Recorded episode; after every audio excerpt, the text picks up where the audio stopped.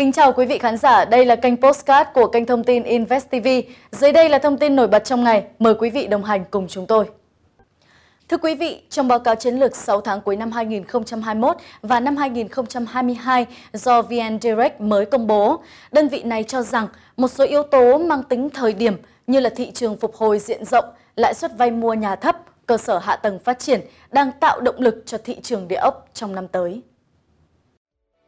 Theo VN Direct, bất động sản nhà ở nhiều triển vọng phát triển trong thời gian tới, trước hết nhờ sự phục hồi trên diện rộng của thị trường. Thị trường được kỳ vọng đạt tăng trưởng 7,1% so với cùng kỳ trong năm 2021, trong khi áp lực lạm phát được kiểm soát ở mức 2,9%.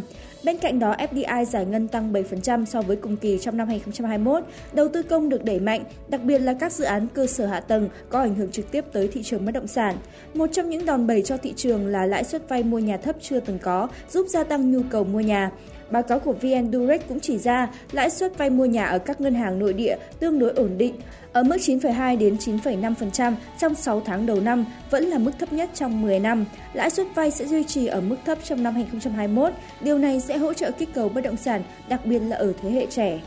Ngoài tín hiệu tích cực của thị trường, lãi suất thấp, chính sách phát triển cơ sở hạ tầng cũng sẽ là động lực cho bất động sản trong giai đoạn 2021-2022.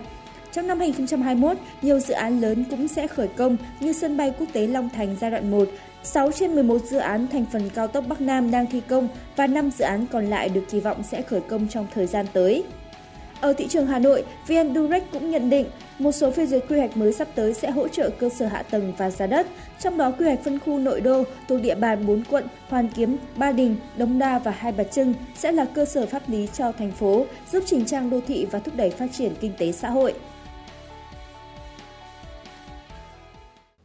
Có nhiều yếu tố khác nhau ảnh hưởng đến thị trường nhà ở. Chính vì vậy, người mua cần xem xét kỹ các yếu tố để quyết định giá mua cho hợp lý.